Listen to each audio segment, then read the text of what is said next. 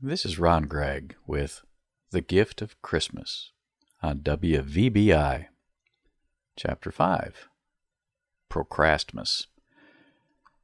The Gregg Christmas always seemed to begin at the eleventh hour. Santa didn't begin wrapping presents until after midnight mass.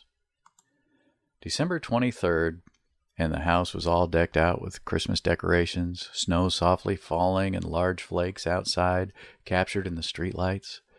The house was warm, and the air was filled with a mixture of wood smoke, pine, coffee, and spices. Holiday music filled the rooms, and the mood was relaxed and comforting. The Christmas tree was sparkling in all its glory, and underneath lay a smattering of presents in colorful packages. Christmas was definitely in the air. What was amazing was the fact that there was still so very much to do. It was usually about this time that my dad, Phil Gregg, began to think about going Christmas shopping. No sense rushing into anything, after all. Tomorrow he'd make a phone call to McDonough's and see if he can't knock out something in the last minute in the way of last minute shopping. Of course, this may be why the gifts my mom, Lil Gregg, received over the years have been somewhat less than romantic. As I recall, a typical gift would be a large bottle of cheap wine and maybe a kitchen instrument like a broom, mop, or spatula. Although one year he actually bought her a toilet plunger. Probably the most memorable gift was the year he couldn't find anything suitable for her, so he bought himself a new hat and gave it to her.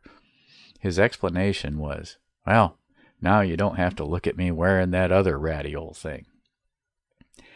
Dad was not the only procrastinator in the family.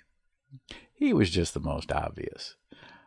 Mom Mom was the organized procrastinator. She actually prepares for it. When the last remnants of Christmas Eve celebration have ended, she'd just be getting started.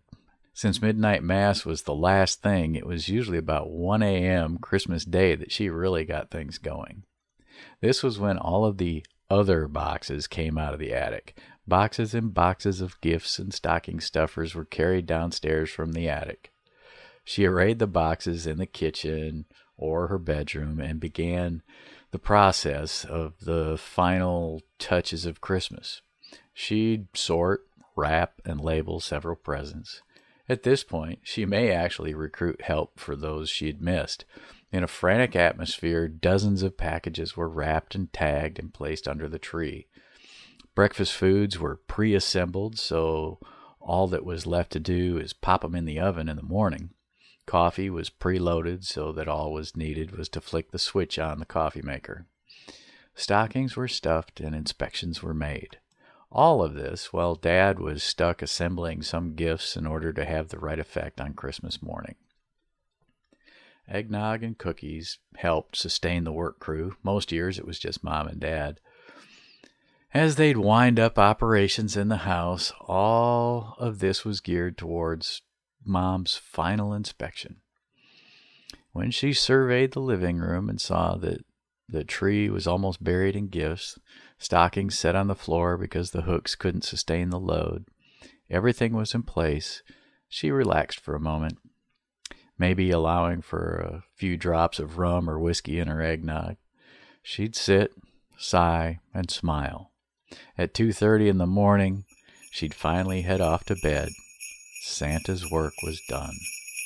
The Gift of Christmas was written by me, Ron Gregg, for my parents, Phil and Lil Gregg, in 2003, and is presented here on WVBI with the wish that your Christmas this year is a Christmas to remember.